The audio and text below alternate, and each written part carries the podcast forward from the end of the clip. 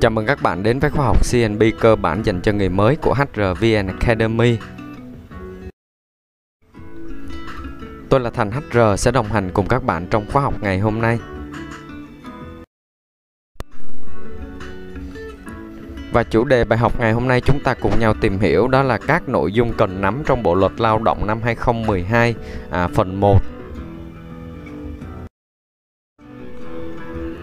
Mục tiêu của bài học ngày hôm nay sẽ giúp cho các bạn biết cách làm sao để đọc và nắm được bộ luật lao động một cách chính xác và nhanh chóng nhất. À, như chúng ta đã biết thì Bộ luật Lao động 2012 sẽ hết hiệu lực vào ngày 31 tháng 12 năm 2020 à, tức là thời đến thời điểm các bạn xem video này thì à, Bộ luật Lao động 2012 đã hết hiệu lực à, Tuy nhiên chúng ta vẫn cần nắm và hiểu. À, trước khi chuyển sang Bộ luật Lao động 2019 sẽ đã có hiệu lực từ ngày 1 tháng 1 năm 2021 à, bởi vì những nội dung cốt lõi thì vẫn không thay đổi. Và khi chuyển sang bài học tiếp theo để tìm hiểu bộ luật lao động mới thì chúng ta sẽ nhắc đến những nội dung thay đổi trong bộ luật lao động 2019 mà thôi. À, các bạn có thể đón xem à, nội dung thay đổi của bộ luật lao động 2019 ở video à, hướng dẫn mà mình cũng đã có chia sẻ các bạn ha. Và các nội dung chính mà mình sẽ cùng nhau tìm hiểu trong bài học ngày hôm nay. À, đầu tiên đó chính là mình sẽ tìm hiểu qua về tổng quan về bộ luật lao động. Thứ hai là thế nào là người lao động. Thứ ba mình sẽ tìm hiểu về quyền và nghĩa vụ của người lao động và người sử dụng lao động. Thứ tư là chúng ta sẽ cùng nhau tìm hiểu về hợp đồng lao động là gì. Thứ năm là tìm hiểu về quyền và trách nhiệm khi đơn phương chấm dứt hợp đồng lao động. Và thứ sáu là chúng ta sẽ tìm hiểu về trường hợp khi nào à, thì hợp đồng lao động bị vô hiệu. Mình cùng nhau đi vào phần đầu tiên của bài học ngày hôm nay đó chính là tìm hiểu tổng quan về Bộ luật Lao động. Bộ luật Lao động năm 2012 bao gồm 17 chương 242 điều à, quy định tiêu chuẩn lao động, quyền, nghĩa vụ, trách nhiệm của người lao động, à, người sử dụng lao động, tổ chức đại diện tập thể lao động, tổ chức đại diện người sử dụng lao động trong quan hệ lao động và các quan hệ khác liên quan trực tiếp đến quan hệ lao động, à, quản lý nhà nước về lao động. Đây là nội dung chính của điều 1 nói về phạm vi điều chỉnh của Bộ luật Lao động. Mình đi qua tìm hiểu nội dung phần thứ hai đó chính là thế nào là người lao động. À, thì định nghĩa người lao động được quy định tại điều 3 à, phần giải thích từ ngữ. À, bạn nên đọc qua phần này nhé. À, người lao động ở đây được định nghĩa là người từ 15 tuổi trở lên có khả năng lao động làm việc theo hợp đồng lao động được trả lương và chịu sự quản lý điều hành của người sử dụng lao động. À, điều này đồng nghĩa là dưới 15 tuổi thì chưa phải là người lao động và chưa đủ khả năng lao động và ký hợp đồng lao động. À, tuy nhiên nếu bạn ký hợp đồng lao động với người từ 15 đến dưới 18 tuổi thì phải có sự đồng ý của người đại diện theo pháp luật của người lao động. À, bạn có thể xem thêm hướng dẫn ở điều 18 à, và lưu ý là có một số công việc không được tuyển người à, từ 15 đến dưới 18 tuổi bạn nhé. À, mình có thể xem thêm ở điều 125 của xin lỗi 165 của Bộ luật Lao động. Mình sẽ đi qua phần quyền và nghĩa vụ của người lao động và người sử dụng lao động. À, để có thể nắm được nội dung này thì bạn vui lòng xem tại điều 5 và điều 6 của Bộ luật Lao động à, để nắm rõ về quyền và nghĩa vụ của người lao động và người sử dụng lao động. À, là một người làm nhân sự thì bạn cần phải biết điều này à, để đảm bảo thực hiện đúng hướng dẫn của luật lao động, à, không lạm quyền và thực hiện đầy đủ nghĩa vụ để đảm bảo có lợi cho cả hai bên. Tiếp tục bạn vui lòng xem qua điều 8 để tránh vi phạm à, hành vi bị nghiêm cấm như là phân biệt giới tính, dân tộc, màu da, tôn giáo. À, có một số công ty tuyển nhân sự thì họ lại ghi trong thông tin tuyển dụng là không tuyển người miền Trung chẳng hạn. À, cụ thể là thuộc một cái tỉnh nào đó thì điều này là hoàn toàn trái quy định của pháp luật bạn ha. Và phần tiếp theo mình cùng nhau tìm hiểu đó chính là định nghĩa về hợp đồng lao động. Thì các bạn lưu ý là à, các điều trong hợp đồng lao động à, ở Bộ luật 2012 nó sẽ khác ở Bộ luật Lao động 2019 có hiệu lực từ ngày 1 tháng 1 năm 2021 à, cho nên là ở bài học này thì mình sẽ tìm hiểu theo Bộ luật 2012 các bạn nhé.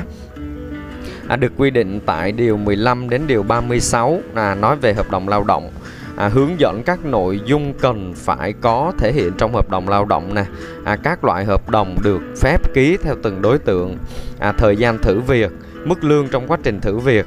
À, mình sẽ đi chi tiết hơn à, vào nội dung bài học chuyên sâu về hợp đồng lao động để các bạn có thể tìm hiểu. À, mình đã từng gặp trường hợp là có bạn CNB bất cẩn và ghi nhầm mức lương trên hợp đồng lao động. À, dù người lao động đã được trao đổi trực tiếp về mức lương à, và biết có sự nhầm lẫn nhưng họ vẫn im lặng và không phản đối. À, sau đó đến kỳ nhận lương thì họ khiếu nại và bạn này phải đền à, khoản tiền trên lệch. À, tất nhiên là không phải người lao động nào cũng à, tham lam như vậy. Tuy nhiên các bạn hãy nhớ là một người làm à, à, nhân sự thì bạn cũng nên cẩn thận về điều này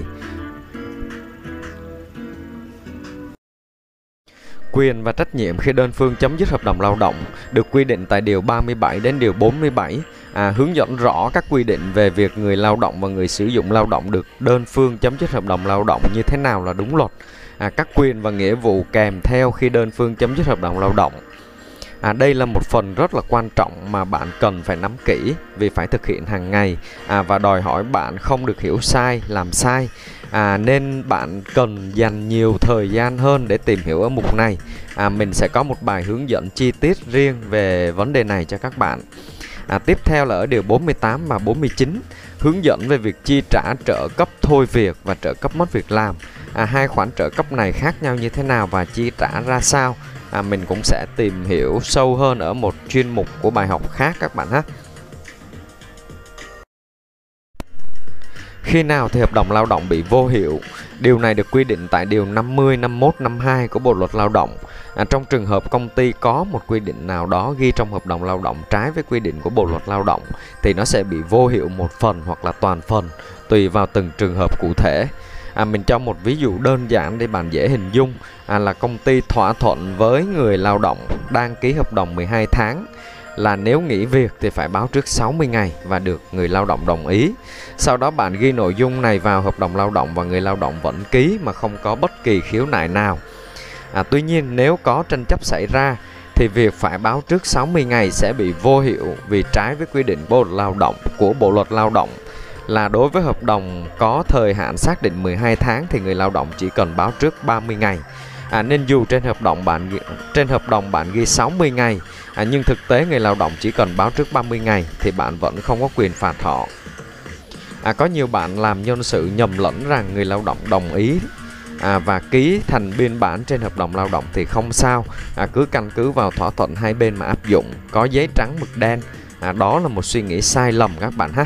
À, nên hãy đọc kỹ ba điều mà mình đã nêu ra để không bị nhầm lẫn và thực hiện sai quy định. Và mình đã hoàn thành xong nội dung của bài học ngày hôm nay à, mình cùng nhau chuyển qua phần ôn tập À, trong nội dung bài học ngày hôm nay mình đã cùng nhau tìm hiểu qua các chủ đề như sau. Đầu tiên đó chính là mình đã nói về tổng quan về bộ luật lao động. Thứ hai, thế nào là người lao động. Thứ ba, tìm hiểu về quyền và nghĩa vụ của người lao động và người sử dụng lao động. Thứ tư là tìm hiểu về hợp đồng lao động. Thứ năm là quyền và trách nhiệm khi đơn phương chấm dứt hợp, hợp đồng lao động. Thứ sáu là khi nào thì hợp đồng lao động bị vô hiệu. Mình chuyển qua thực hành bài học. À, ở phần này thì như đã nói ở nội dung đầu tiên của bài học thì ở đây là mình sẽ điểm qua các nội dung chính cũng như là các hướng dẫn cách các bạn đọc bộ luật lao động cho nên về các nội dung chi tiết thì các bạn hãy đọc theo à, từng hạng mục mà mình hướng dẫn cho ở đây thì mình chưa đi sâu vào nội dung chi tiết của các à, mục trong bộ luật lao động các bạn ha. Cho nên là các bạn lưu ý là trong quá trình đọc thì hãy dùng bút highlight để đánh dấu lại các mục à, đầu tiên cần thiết cho công việc của bạn à, để mình có thể bắt đầu à, công việc dễ dàng hơn. Sau đó thì đọc hết các nội dung khác để có một cái nhìn tổng quan hơn về bộ luật lao động các bạn nhé. Và cuối cùng đừng quên đăng ký kênh để ủng hộ cũng như là nhận những bài học mới nhất từ HRVN Academy. À, tôi là Thành HR đến từ HRVN Academy, khóa học tuyển dụng dành cho người mới. Xin chào và hẹn gặp lại các bạn vào bài học tiếp theo.